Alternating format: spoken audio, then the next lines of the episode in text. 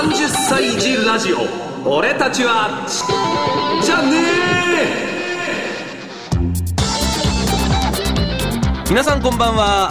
1979年生まれ、今年34歳のラジオ日経アナウンサー小塚愛夢です。日曜企画工房第4週はアラサーによるアラサーのための番組30歳児ラジオ俺たちはじゃねえをお送りします。この番組今回が第1回でございます。どんな番組かと言いますと、これまでの人生でですね、皆さん受験、進学、あるいは就職などといった大イベント、これはもうすでに時期がもともと決まっていて、気づいたらなんとなくこなしていた、そんなこと多くないですか。しかしですよ、これからの人生の大イベント、結婚、出産、転職、起業、あと人によっては離婚もですかね、その他もろもろ、これはですね、自分で時期を見出す、これが重要になってくると。ただこれが難しいんですよね。タイミングをずるずると逃してしまっているそこのあなた、私もですけれども、気づいたらアラサーになっていたそこのあなた、私もです。そんな30歳児、子供がそのまんま年を取って30歳になってしまったという30歳児のあなたに向けた応援番組30歳児ラジオ俺たちはじゃねえ。ワイワイと楽しく情報をお送りしていきます。よろしくお願いします。さて、私小塚、現在まだ33歳、今年の9月に誕生日が来ると34歳になります。34歳ですから、もうアラウンド30、アラサーと言っていいのかどうか微妙な年齢に差し掛かっておりますけれども、実は私ですね、30歳になるのがとっても怖かったんです。29歳最後の誕生日の前の日ですよね。30歳になる誕生日の前の日、誕生日を迎えるのが本当に怖かった。で、今まではですね、若いねなんてもてはやされてですね、自分でも若さが武器っていうのはよーく分かってた。で、それをプラスに取ってたわけですけれども、で、周りはですね、男は30歳からだよって友達の女の子が言うわけですけれども、そんなわけないと、自分はいつまでも若いままでいたいと思いながら、でもね、来るものは来ますから、覚悟を決めて30歳の大台に乗ったわけですね。じゃあ30歳になって何が変わったか、これ何にも変わってません。気持ちはね、まだまだ中学2年生のまんま。ただね、最近なんとなくですけれども、年取ったなっていう思う時もあります。これ正直あります。この前ね、鏡見てたんです。何気なく鏡見てたらですね、鼻の奥にね、白いものが見えたんですよ。鼻毛が白髪になっている。ついに来ました、白髪が。まだね、頭髪、頭の髪の方は黒いままなんですけども、鼻の奥がね、白いもの一本見えてました。もう俺もついにそんな年になったのかなと、愕然としましたよね。あとね、筋肉痛がね、一日遅れてきたりだとか、しこたまお酒飲んだ後、締めのラーメン、豚骨はきつくなってきたとか、いろいろありますけれども、これ広げていくとね、ちょっと寂しい話になっちゃうんで、やめときましょう。心はまだ中学生のままですから、ね、もう中学生じゃなくて、まだ中学生ですからね。はい。さて、30歳児ラジオというタイトルでお送りするこの番組なんですが、今年、2013年に大台の30歳を迎えるという、1983年生まれの有名人調べてみました。タレントですと、矢口真理さん、小倉優子さん、杉浦太陽さん、歌手ですと、宇多田ヒカルさん、中島美嘉さん、スポーツ選手ですとバドミントンの塩田玲子さん、それからプロ野球ですと阪神の岩田稔投手とか、広島の大竹寛投手とか、このあたりが今年30歳を迎えるということでね、矢口真理さんもそうですし、宇多田ヒカルさんもそうですけれども、この世代、なんとなく私個人的なね、イメージですけれども、若くして世に出てきて、若くして活躍してる方が多いような気がしてるんですよ。矢口さんはね、モーニング娘。として若い頃からバンバンテレビ出て活躍してましたし、宇多田ヒカルさんもそうですよね。自分より年下で若くして活躍してて、あの人すごいなーって思っていた人たちがもう30歳というのはね、なんとなく不思議な感じ。それは自分も年取るはずだと思いますよね。ちなみに、僕小塚と同じ1979年生まれ、今年34歳になる世代の有名人といえば、これね、台本にはね、永瀬愛とか広末直人が書いてるわけですよ。これディレクター、これは大人女優さんたちではないか。まあ私もね、お世話になりましたけれどもね。1979年生まれはね、サッカー選手が非常に活躍した人たちが多いんですよ。高原、元山、中田浩二、稲本、小野。それから学年は一緒で、遠藤選手も80年生まれ、まあ79年生まれじゃないんですが、同学年ということで、サッカー選手は黄金世代。で、野球選手がね、あんまりいないんですよね。で、野球選手ですと、1歳下、今年33歳になる1980年生まれ。この世代がね、松坂世代なんですね。まあ、この松坂世代が出てきた時もびっくりしましたよね。自分たちよりも年下の高校球児が甲子園を沸かせているという。その世代が今年33歳ですからね。まあ、これをまた、自分年取ったなと思うところでもありますけれどもね。では、この30歳児ラジオ、どんなことをお送りするのかと言いますと、まあ、30歳児ラジオ、俺たちは、じゃねえの、のテーマ、ところに、毎回一つのテーマを設定して特集したいと思います。初回、今回のテーマはこちら。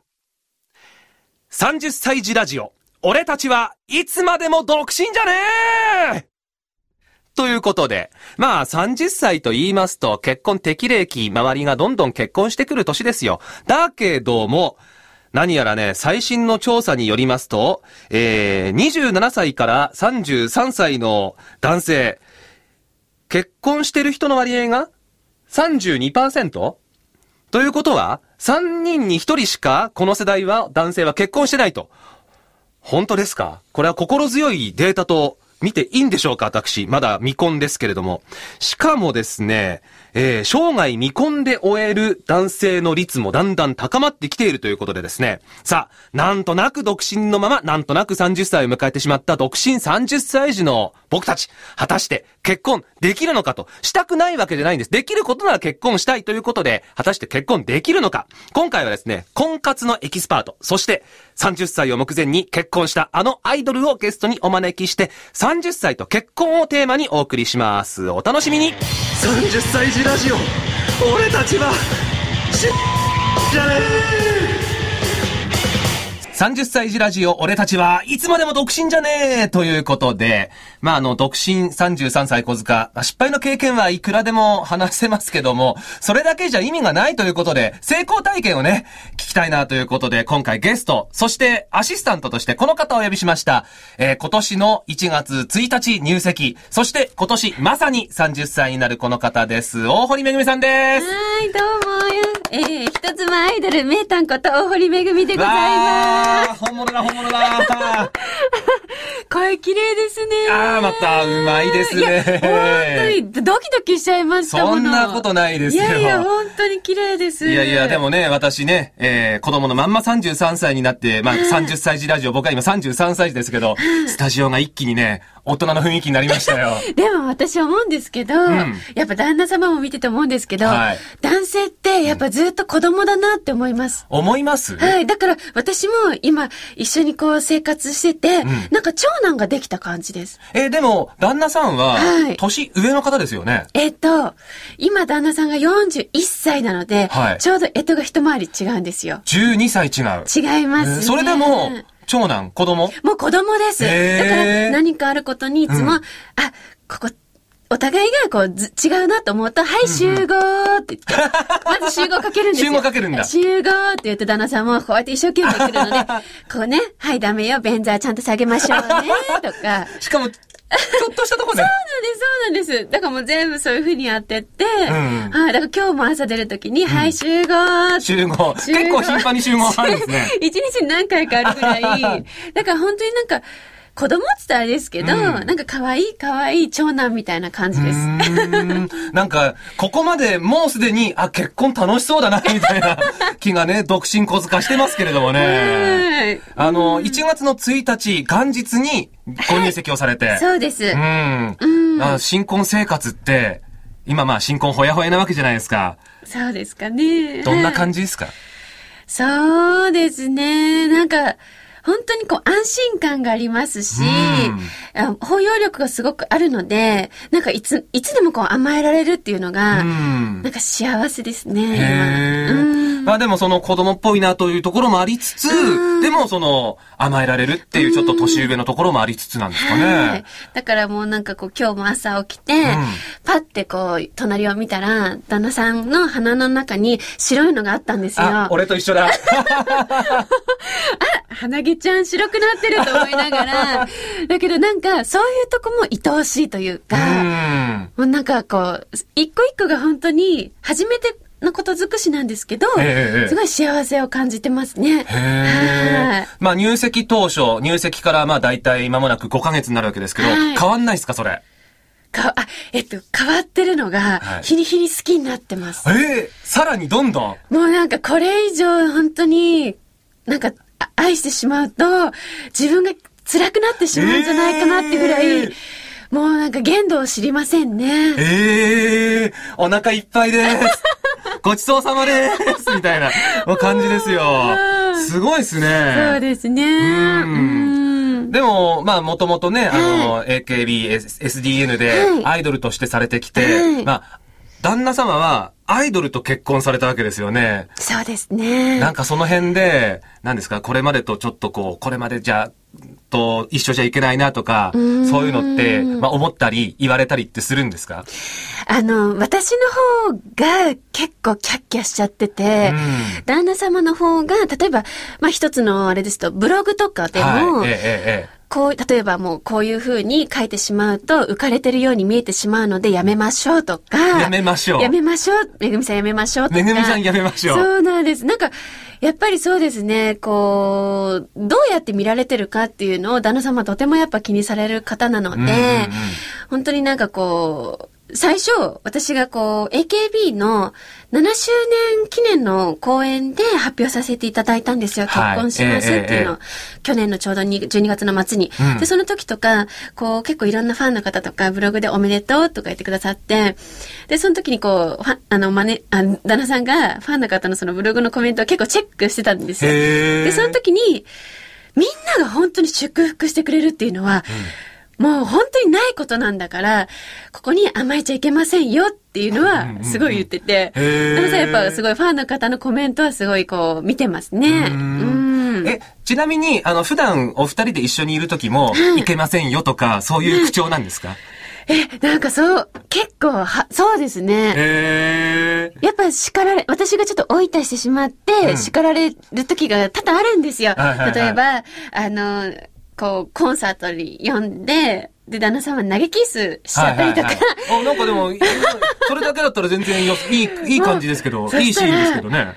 帰ったら旦那様に、まずここに座ってください。このトーンなんですよ。で、ちょっと低めの。あれと思って、私何か追い出したかしらと思って、はいって言って、こう正座して座るんですけど、どうして君はこういうことしてしまったんだいって言って。やっぱりこういうことやってしまうと、やっぱりその、幸せっていうところで、あんまりよく見ない方もいらっしゃるから、あんまりこういうことはしちゃいけませんよっていうのは、言われますね。そういう時はよくもうほんと敬語になりますね。じゃあこっちもなんか敬語で返しちゃいそうですよね、旦那様にね。はい、わかりました。さようでございますかっていうのは、やっぱ言葉遣いも、本当に注意されるので、こう、たまに赤ちょうちんとかお店とかも連れてっていただくんですよ。もうお酒大好きな方なので。そうすると、なにこの汚ねお店は言うと、旦那様が、ちょっと待って、その言葉はどこで覚えたのっていうふうに、一つ一つこう言われますね。まあでもそんな言葉遣い、まあね、テレビのキャラでもそういう大堀さんがね、そういう言葉遣いしてるのは我々見てるんで、まあ、一視聴者から見るとそれが普通なのかなって思うんですけど、結構じゃあ旦那様、真面目というか厳しい方。本当にお堅い。堅い方なので、もう一個一個旦那様に、こう注意されながら、こう、そうです。やっぱりこう、アイドルとして、こう、いろいろ、こう、なんだろうな、こう、生きてきた中で、やっぱりその知らない世界もたくさんあったので、もうちょっとこう、人間的に大きくなれればいいなと思って、そういう、やっぱ旦那様に結構教わってますね、いろいろ。で、またね、その、大堀さんのブログも、ちょっと、これまでの、お色気路線から、ちょっとシフトしてきてるじゃないですか。そうですか？だってお料理のね、お写真をいっぱいとか、あと、最近だとね、撮影のポラにね、旦那様にメッセージ書いて。見てくださってるんですね。あれもなんかお酒のね、一緒に飲みに行ったところでっていうね、書かれてましたけど、なんかちょっと、ああ、ああいうの見ると、いいんだな、新婚生活って、っていうふうに、思いますね。そうですね。だから、ああいうブログも書いても、旦那様に、こういうのやめましょうね、って、こう、一個一個注意されるんですけど、うん、だけど、なんかこう、今の気持ちって、本当今しかないことですし、うんうんうん、何かこう、本当にこう、今新婚の方とかと、共通できたらいいな、共感できたらいいな、っていうので、うん、こう、たまにこう、旦那様に内緒で書かせてもらったりとか、してるんですけど、うん、やっぱなんか、その、ポラの時も、実はちょっと、自分で、こう、ちょっと嫌なことが実はあったんですよ。はいはいはい、はい。だけど、それを旦那様が愚痴は聞いてくれたりとか、今までにはなかったことなので、本当になんか助けられてるし、なんかこう感謝しなきゃいけないなって点はたくさんありますね。あれですね、やっぱりお仕事にとっても、まあプライベートももちろんそうですけど、結婚ってプラスですかね。私自身はとてもプラスになってますね。ああ、いいな。本当に理解してくださってるので、もうなんかこう一緒にこう歩んでくれてるというか、すべて受け入れてくれるので、最近はこういろんなお仕事をするに対しても楽しんでやるようになりましたね。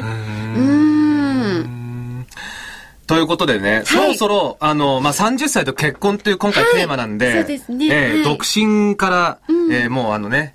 結婚という成功を手に入れた大堀さんにね、ちょっといくつか聞いてみたいんですけども、はい、その、まずね、はい、まあ、旦那さんと出会われて、はい、あ、この人と結婚するかもなって思ったのって、どんなタイミングというか、いつぐらいだったんですか？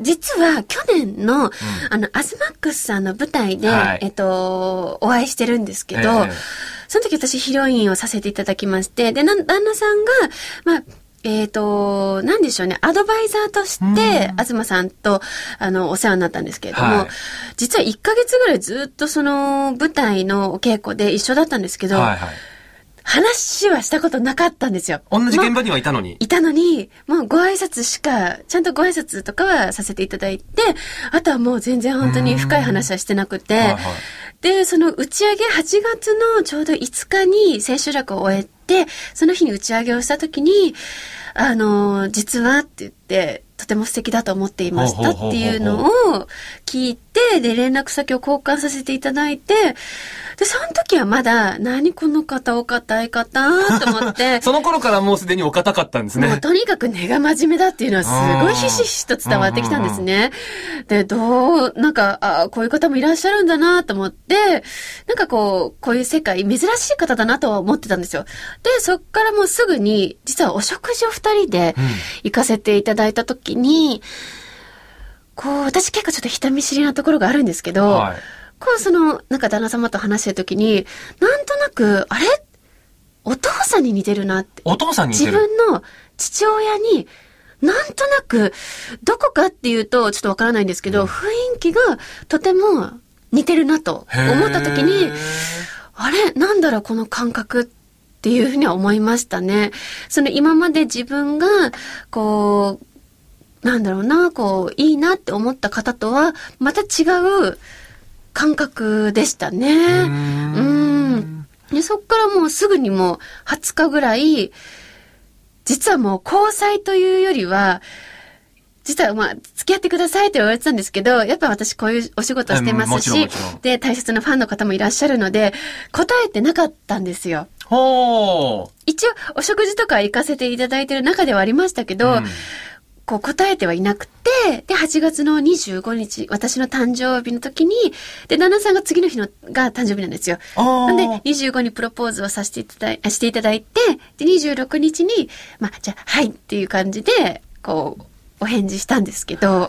8月の、その、5日でしたっけに、そうです。初めて、気になってましたって言われて、はい、8月の25に、そうですね。プロポーズをされた。だからもう20日間だけなんですよね。本当に、なんかこう、いろいろね、深いお話をさせていただいたりとか、したのがもう20日だけだったので、だけどその中でも私の中でこう、あれなんだろう、この人今までの人とは違うなっていう感覚は多々あったので、25日にプロポーズを受けた時に、あ、はいっていうのは即答できましたね。もうこの人と結婚してもいいなって思った。思いましたね。20日でもそうなんですね。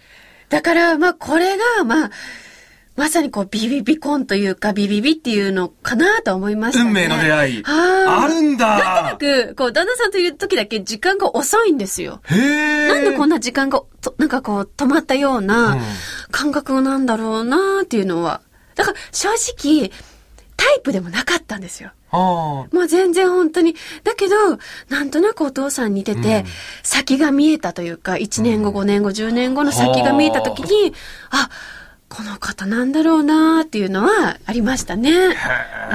ちなみに、はい、プロポーズってどんなプロポーズだったんですか？気になる。プロポーズはそうですね、まあ、私の25日の誕生日の日に、まあ、夜ですね、もう本当終わりかけの時に急にですね、ひざまずいたんですよ、旦那様が。はい。で、あれと思って、何してるんだろうと思って、どうされましたって聞いたら、いやいや、今の僕の気持ちですって言って、こう、封筒を差し出してきた時に。ひざまずいて封筒を大堀さんに差し出した。はい。でも本当に、旦那さんが下を向いちゃってるんですよ。で、これはただごとじゃないなと思いまして、あ、はいって言って、こう、拝見しまして、で、その封筒に一言、本当にこう、結婚してくださいっていう風に書かれてまして、ねえ、あれと思って、なんか、もうまあ当たり前ですけど、人生でそういうことが初めてだったので、あ、どうしようと思って。で、正直いろんな、こう考えがバーって出てきたんですよね、こう今のお仕事だったりとか事務所の方になんて言おうとか、あと両親にもなんてこう言えばいいんだろうっていろんなことがあったんですけど、でも自分の気持ちをまず素直にこう伝えなきゃなって思った時にもうはいっていう返事しかなかったんですよね。でももうすぐにこうはいっていうふうに返事をさせていただいた時に旦那さんもすごく喜ばれてて、はい、なんか、いいなぁ。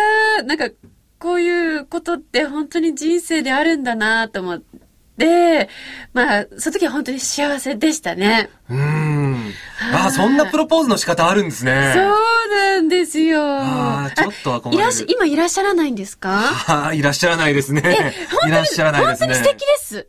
またまたそんな。だって、うちの旦那さんは41なんですよ。はい、41で結婚してますので。はい、だって、今もうこれ、次34ですよね。はい、次34。もう全然これからです。これからまだ期待持っても大丈夫ですか？本当に今いらっしゃらないんですか？いないですね。もう長いこといないですよ、僕。そうなんですか？じゃあ、例えばなんかこう、素敵な方がこれから現れるとして、例えば、プロポーズって、で、なんか考えてらっしゃるんですか？僕のプロポーズですか？そうです、そうです。じゃあ、未来のその花嫁さんが私になります。本当に大堀さんが、僕の未来の花嫁。うわ、緊張する。だから、ちょっとこう、ぜひ、まあ、妄想プロポーズってあれですけど、練習で、練習は何回あってもいいと思うので、ちょっとやってみません？ファンの皆さんすいませんね。これが役得というものでございまして。もうぜひぜひ、ちょっとやってみてください。シチュエーションとしては、二人でご飯食べに行ったりとか、あとは、まあ、テーマパークの横の、ちょっとこう、ホテルなんかでね。やだ、もうそこで素敵じゃないですか。いや、妄想。うわ、素敵。やだ、ドキドキしてきた。で、まあ、まあ、例えば、ご飯食べるところだと、ね、注文取ってくれるボーイさんかなんかに、じゃあ、これとこれとワインをお願いしますって言って、言うわけですよ。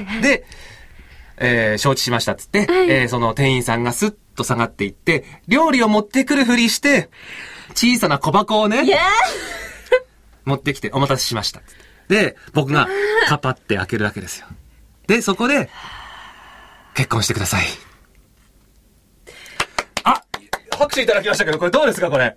いや、これは、女としては、もう120点の幸せだと思います。120点いただきました。ありがとうございます。いや、未来の花嫁さんは幸せだと思いますよ、本当に。ただね、これね、まあ、考えてはいますけど、実践の場がない。いやいや、もう本当にこれからだと思います。本当ですか？私も、実際、もう本当に結婚するとは思っていなかったったんですよ。結婚願望みたいなのはどうだったんですか？全くなかった。なかったんですか？で AKB と SDN とお世話になりまして、7年ぐらいお世話になったんですけど、全くもう本当にその時も結婚の毛の字もなかったですし、で、卒業いたしまして、それでもやっぱりなんとなくなんかファンの方を裏切ってしまうんじゃないかなって気持ちもありましたし、いいなと思った方がいらっしゃっても、お付き合いまではいかなかったんですよ。はいはいはい、なので、本当にこれは私はご縁とタイミングがあって、今旦那様とご一緒してるので、もう全然これからだと思います。いやーもうね、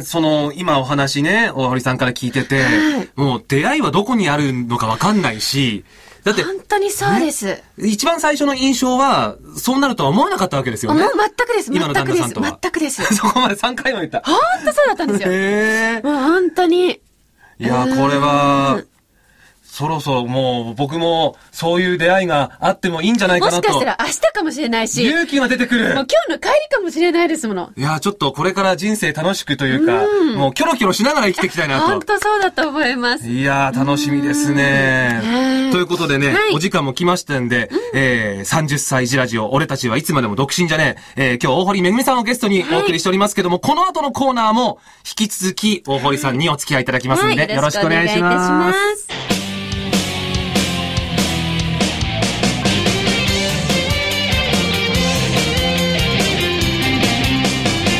30歳児ラジオ俺たちはちっちゃねえ小塚愛夢の結婚力を養えのコーナーです。いやー、随分ざっくりとしたねタイトルをつけられたもんですけれども、まあ私もね、この後は結婚したいということでね、どうしたら結婚できるのかというところをもうちょっと深く掘り下げていただくためにですね、ゲストもう一方お呼びしております。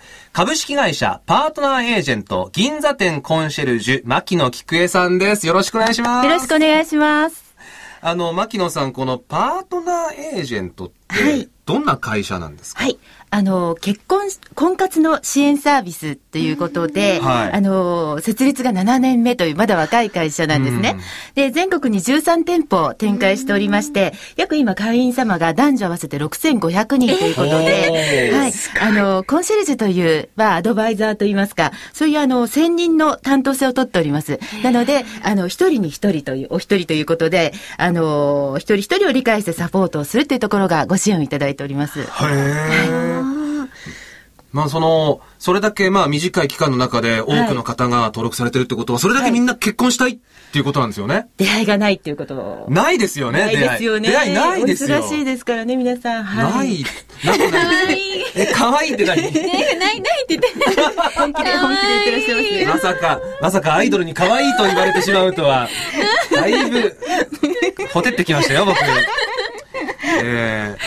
でも最近晩婚化とかよく言われますけれども、はい、結婚に対する、最近の人たちの意識って変わってきたって感じられます？はい、そうですね。あんまり適齢期というものは意識されてないようなんですね。やっぱりご自身それぞれが、ここだって思った時に来られてるようなので、年齢層は幅広いです。20代から50代まで。はい。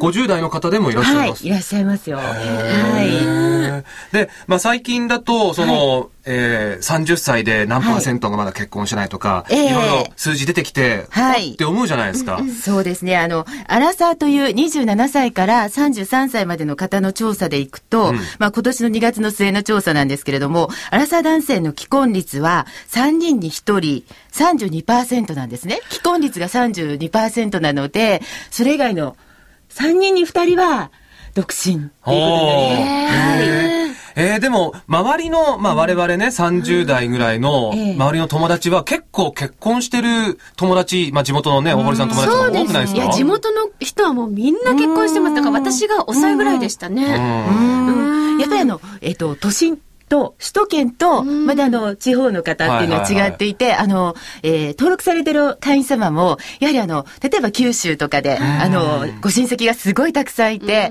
で、1月に帰ると、お正月に帰ると、お前何やってんだよ、みたいなことをすごく言われて、あーと思って、登録されるっていう方もいらっしゃるので、地域によっても、ちょっと感覚は違うかもしれないです。言われますね。言われますか？言われますよ。私もずっと言われてました。言われてました？ずっと言ったので、でもまあ東京の方だとそんなでもないかもしれないんですよね。女性でもアラフォーの方の登録も多いですから。はい。あと、まあ、僕、兄弟がいて、弟がいるんですけど、はい、弟はもう早くに結婚して子供が3人いるんですよ。あれですよね。そう。うちもそうです。下の子がもう結婚して子供がいたので、もうずっとお姉ちゃん早く早くって言われてましたね。言われますよね。言われますよね。あれ嫌ですよね。嫌ですよね。プレッシャーですか？そうそうそう。プレッシャーですよ。ちなみに、1回ご結婚を経験されて、2回目っていう方もいるんですか？多くいらっしゃいます。あ、そうなんですね。例えば、まあ、よくですね、まあ、バツイチとかご自身でおっしゃる方いらっしゃいますけれども、ちょっと大丈夫なんでしょうかって心配されますが、逆に、特に男性なんかはですね、コミュニケーション能力が高い方が、一度、婚歴のある方に多いんですね。なので、かえってモテてしまうということがありますね。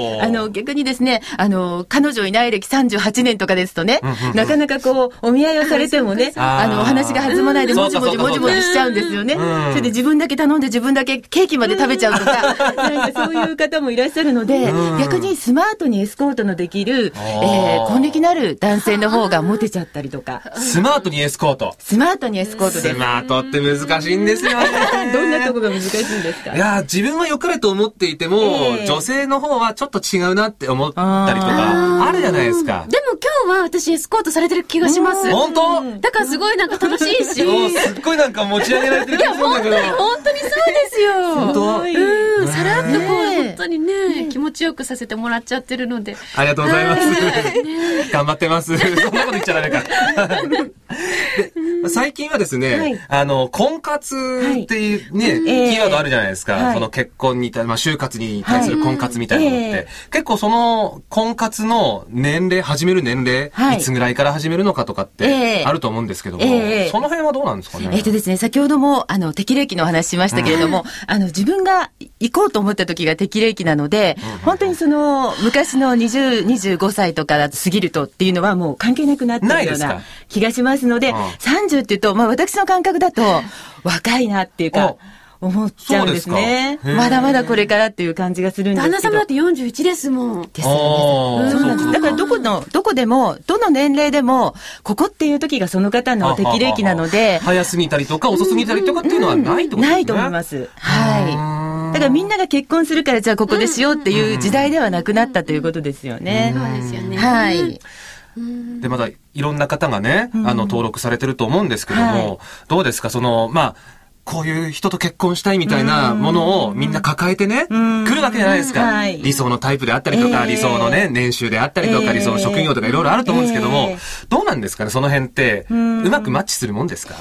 やはり恋愛の経験値、その方がそれまで生きてきた恋愛の経験値に非常によるものが大きくてですね、例えば50代になってもその恋愛経験値が少なかった男性とかですと、まあそこでもですね、大堀さんのような可愛らしい AKB さんがいいっていうふうに、一番最初におっしゃるような方もいらっしゃるので、そこの理想と現実をこう埋めていくっていうのが私たちの仕事でもあるんですね。実際に本当に結婚したいなら、何々様を選んでくださるような方でないとという、こう、どんどんすり合わせをしていくという難しさが。しかも、だいぶ今、オブラート包んだ感じですよね、今ね。そうなんです。そうですよね。それはでも結婚できるんだったら、それはね、アイドルと僕だって結婚したいですけど、それはね、さっきもね、大堀さん言ってましたけど、運と縁でね、そんな運なんかどうにも転がってないから、ねえ、そこはやっぱ現実をっていうのはあるんでしょうね。あと、最近ですと、まあ、その婚活のね、形態もいろいろ変わってきてて、なんか街コンって最近よく聞くじゃないですか。そうですよね。最近流行ってますよね。データによると、まあ、100人の中で40人がもう経験しているとか、これからやりたいと思ってるっていう方がいらっしゃるということなので、普通の婚活ですと結構重くなってしまうというか、結構こう、敷居が高いですよね。それが街コンですとお友達同士で気軽に行けますし、まあ、グルメも兼ねてみたいなことで、気軽さが受けてるんじゃないかなと思うんですね。結構私周りの方でいますね。街コンに行ったことある人。そうなんです。昨日行ってきた、初めて行ってきたって言ってて、でもやっぱみんな言うのが行きやすいって言うんですよね。そんな意識が高くないっていうのは言うので。また他の人にさらっと俺街コン行ってきたよって言えちゃうのも、うん、そうなんですよね。結構雑誌でもいろいろ載ってますもんね。そうですね。うん、へえ、そこでやっぱり出会いってあるんですかね。どうです、なんか周りの反応どうでした。そこでだから出会ったとかってやっぱ難しいとは言いますけど、もう一回だから行ってみようっていう気にはなると言ってましたね。行きやすいので。ああ、そうかそうか。でも合コンなんかだと会員様によくお聞きするんですけども、合コンでダメだから、私どものところに来られたっていう方を、その理由というのがですね、例えば小塚さんもご経験あるかもしれませんが、合コンって結構みんな気軽にメールアドレスを交換したりして、いい感じになるんですけども、一回メールアドレス交換するともう安心しちゃって先に進まないってことが多いんですよね。結婚まで行く出会いってなかなかない。なかなかそうだと思います。ですよね。またメールアドレス聞いても、うんうん、いざ本当にメールするかっていうと、うんうん、またそうでもないかもしれないし。そうなんですよね。なのでちょっとやっぱり本気で結婚したいならもうちょっと違う出会いを求めないといけないのかなっていう。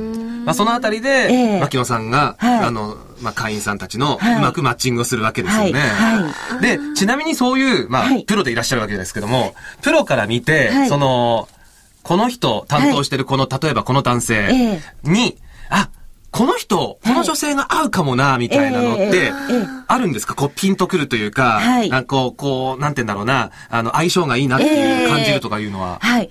私たちは、一番最初に、とにかく婚活を始めるにあたって一番大事なのが、自分を知るっていうことなんですね。で、自分を知るために何をするかというと、コーチングという、手法を使って、ご自身とこう、インタビューというものを2時間、ぐらいするんです。ずっと話すんです。例えば、大堀さんとこう、向かい合って、大堀さんは、例えば、お相手どういう方が、今までどういう方とお付き合いされたことありますかとか、その時どんなお気持ちになりましたかとか、なぜそうしたんでしょうかとか、いろいろ聞きながら、ご自身で答えながら、自分はこういう人が好きなんだとか、だからダメだったのかなとか、気づいていただくためのインタビューっていうのが必ずあるんです。なので、それをやってる時に、あれ、自分の会員様に他に同じようなことをおっしゃった方いらっしゃるなとか、そういうところでピンときたりとか、あとずっとお話ししてる時の雰囲気だとか、そういうオーラみたいなもので、あの方と会うに違いないとか、変ななんか神が降りてくるみたいな、そういうのがあります。そうすると、本当に1ヶ月でご成功になる場合もあります。すごい。本当に運命の出会い。もう本当、大堀さんと同じですね。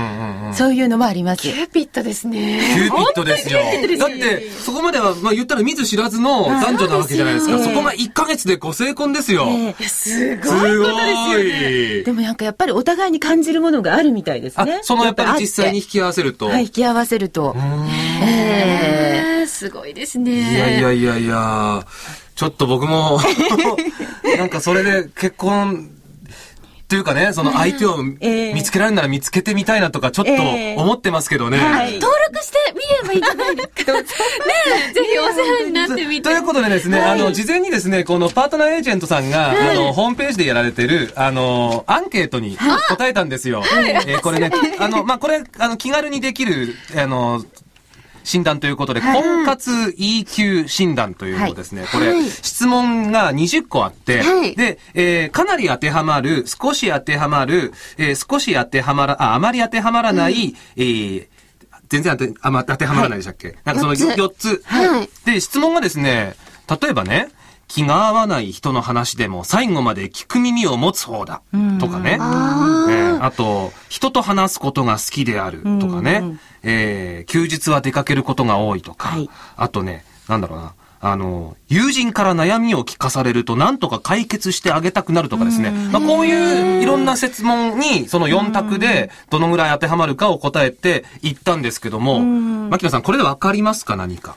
はい、結果を拝見させていただいて、でですね、まあ、これ診断が出ました。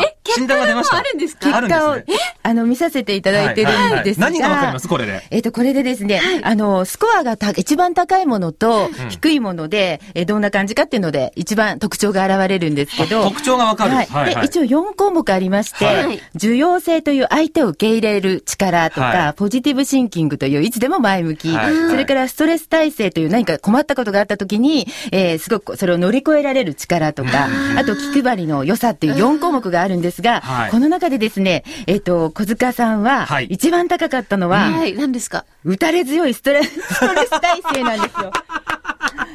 そうですか？打たれ強いんですね。意外とガラスのハートしてますよ、僕。結構我慢ができるってことですか？できる方なんですね。だからこのスコアが高いとですね、ストレスが感じることがあっても、気分転換を図って、また次に行こう、ストレスを溜め込まないタイプの方なので、こういう婚活みたいなことでは、相手から脳が出たりとか、いろいろこう、ストレスが結構多い活動なんですよね、婚活というのは。なので、そういうものに、非常に耐えられる。すごい。体質でいらっしゃるということが分かります。めげずに行った方がいいんですね。めげずに行った方がいいと思います。頑張ります。断られてもまた行けるっていう感じ。頑張ります、頑張ります。頑張れると思います。そっちは大丈夫。ダメなところはどこですか？ダメなところはですね。ちょっと意外なんですけども、受容性、人を受け入れる力なんですよ。我慢強いところはプラスなのに、受け入れるのはマイナス。マイナス。私がこれを、拝見していて、相手を受け入れるキャパシティの広さあるかどうかの診断なので、狭い心を持っている。狭い、受け入れのキャパが狭いっていうことなんですね。そうですか。このスコアですね、多分ですね、自分と考えが異なる方の違いを受け入れられることができないんですね。そうですか。全然見た目の感じと全然違いますよね。そうですね。なんか違いますね。そう、でもこれって、相手のいいところをこう引き出せないと言いますか、例えばですね、小塚さんの場合は、相手と会います。そしたら自分の感覚で、もう嫌いと思っちゃうと嫌いになるタイプじゃないですか。それあります。あります。すごいうなずかれてますね。どうしてですか？何なんでしょうね。なんか、そこで、まあ、打たれ強いのと裏腹なのかもしれないですけども、そこで我慢はしないのかなと思うんですよね。でも逆に、本当に自分が愛した方だったら、それはもう全然我慢できることなんですよね。そうだと思います。そうですよね。そうですよね。そういうことなんですよね。そういうことなんですよね。前向きポジティブシンキング。ただ、多分ですね、小塚さんの場合は、個性がすごくキャラ立ちしているというか、自分をしっかりと持ってらっしゃるだけに、好き嫌いが激しい方なので、絶対譲れないんじゃないかなと思うんですよね。よく頑固とは言われますね。そこだと思うんですね。だから、きっとこだわりがいろいろおありになるから、多分このコミュニケーション能力の高さですし、モテると思うんですよ、普通に。絶対モテると思ってますよね。すごくもうモテになると思うんです。だけど、自分が選んでるんです、多分。今ね、図星のコメントが来てしまって、何も言えなくなっちゃった。多分そうだと思います。そうだと思います。そうだと思います。うわー、すごい。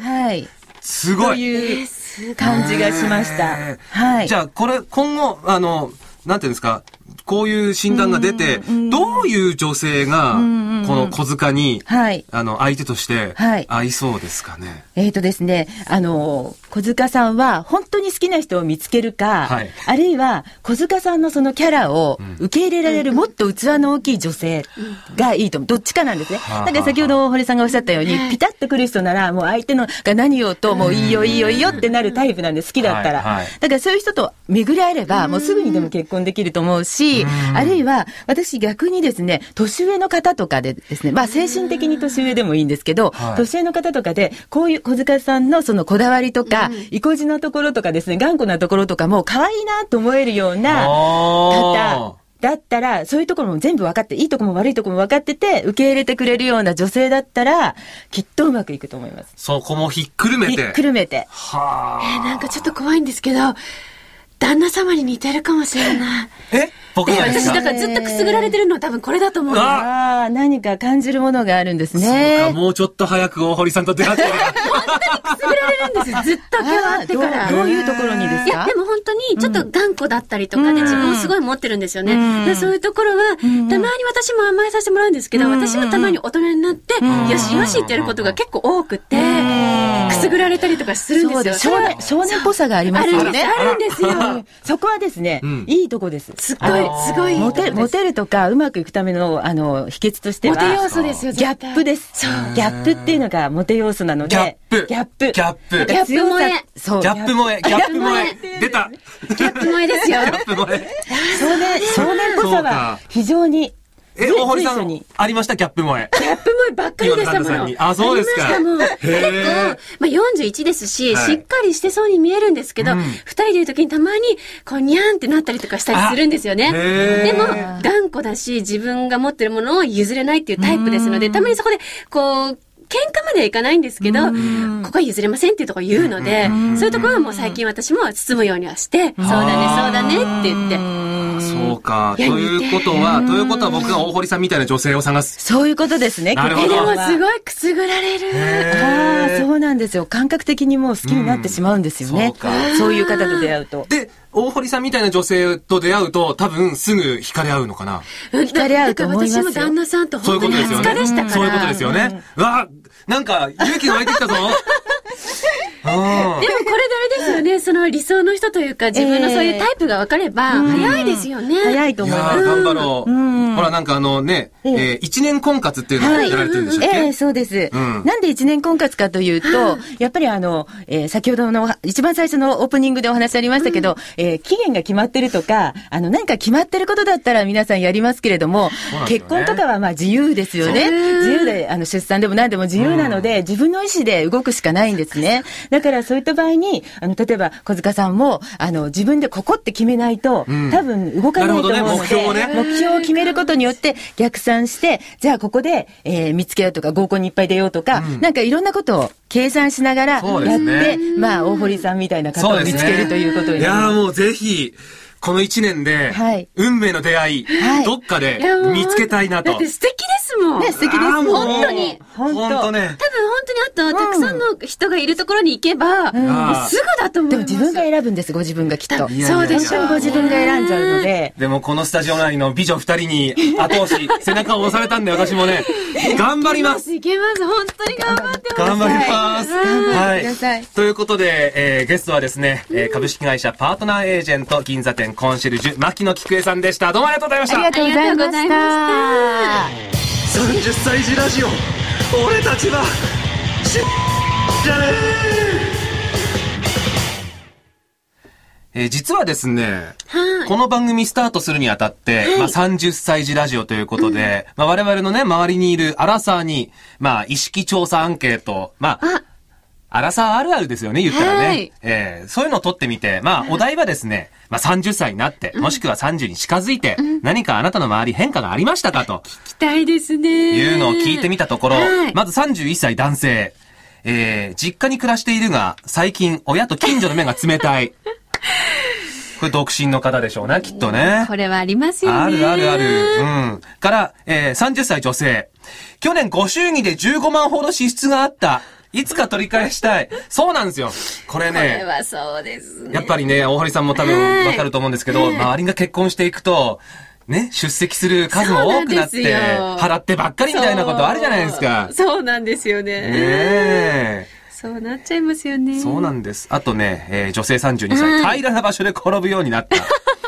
カレーの可能性がありますね。それ、似たようなのが33歳男性。心なしかカレー臭を発するようになった気がする。どうですか、カレー臭発する男性、大堀さん。いや、私は、人間臭くて好きです。嘘！大好きです。本当？結構、耳の裏とか、人の耳の裏とか、クンクンしたりします。結構いい匂いしますよ。まあ、いい匂いっていう、違う意味のいい匂いしますよ、耳の裏なんか。なんか私は好きですね。香ばしいというか。香ばしい。だって、やっぱ私も、AKB でお世話になってる時に、もう、人が一回り小さい子たちと同じステージに立ってるときに、そうか。もう本当に一日に3公演やるんですね。もう酸素ボンベ持ちながら私やってましたもん。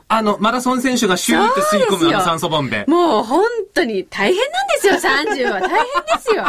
そうか、それこそ一回り下のね、女の子たちと。そういう時って、例えば、楽屋なんかでいて、雰囲気どうなんですか？交流とかちゃんとあります？もう全然、家族みたいな感じなので、だから、ね、12個違う子がバーって来て、メータンって、大丈夫、シューって言って、私のこと3本でやってくれるみたいな、ありがとうねって、お母さん元気になって、みたいな。お母さんじゃないわよって言いながら、あと彼女たちのドリルを一生懸命、こうね、一緒にやったりとか、そんな感じでしたね。あ、すごいな。AKB アラサーあるあるってすごいな。はい、そんな感じでしたよ。あとね、次ね、これ、32歳男性。お姉さん系アイドルが自分より年下。まあだから最近で言うと、壇蜜さん自分より年下とかだとそうですよね、あるのかもしれないですね。DM30 今2ですか？壇蜜はそんなぐらいですよね。うんそうかー。なんか、大堀さんは、はい、まあAKB 的アラサーあるあるも今言ってくれましたけど、自分の中で、あ、ちょっと30近づいてるなみたいなの、ありますね。やっぱそうですね。たまに AKB の子たちと会うと、なんだっけな、この前は、なんとかプンプンみたい、何でしたっけ、今流行ってるような言葉、おこぷんぷん、あ、ちょっと、なんだっけな、うん、なんか本当に、彼女たちが流行りの言葉を、すごい使ってたりすると、あ、それなーにーみたいな、一個一個聞いていくと、彼女たちの会話が途切れちゃうんですよ。ああ、なるほど、ね。そうやって、おばさん、そうやってやめてみたいな感じで。楽しく会話してるところに、横やりを入れちゃう。なにそれみたいな、一個一個やっぱ聞いていくのが、やっぱ申し訳ないなと思いますね。はい。まあまあ、そんな感じでね、30歳児ラジオということで、これからもお送りしてきまして、まあ今回はですね、1回目ということで皆さんからのお便り募集できなかったんですけども、次回以降こんなテーマでやりますよっていうので、皆さんからね、お聞きの皆さんからメールを中心にですね、投稿募集したいと思いますんでね、次回のテーマ、それからメールの投稿テーマなどは、番組のホームページに随時アップしていきますので、まあちょいちょいですね、このホームページの方もチェックしていただきたいと思います。さあそろそろお別れの時間ですけれども、本日大堀めぐみさんをお迎えして、お送りしましたが、大堀さんいかがでした？いや、なんかこんなにね楽しいと思わなかったです。びっくりしました。でも多分本当に、小塚さんの多分本当になんか雰囲気というか、で多分落ち着いたので、多分これでそのままいけば絶対いい方がね僕の婚活の話ですね、それ。でも本当またいい方が、できましたらまた呼んでください。ぜひぜひまた来てください。お願いします。ぜひぜひお願いします。ね、大堀さんの、今年の AKB 総選挙にもう立候補表明してますんで、こちらも頑張ってください、ね。意気込みなくあれば。やっぱり、人妻の方だったりとか、おばさま方でも、夢を諦めちゃいけないんだよっていうのを、何か微力なんですけれども、私の背中で、ぜひ感じ取っていただければなと思って。大堀さんよろしくお願いします。可愛がってあげる。やばい、超忘れてきた。エンディングって今日一番の当てが出てきた。さあ、そろそろ締めよう。はい。次回の30歳児ラジオ、俺たちは、じゃねえわ。5月26日日曜日の放送予定をしております。はい。大堀さん、今日どうもありがとうございました。ごめんなさい、いじめちゃってありがとうございました。それでは皆さん、次回お会いしましょう。さよなら。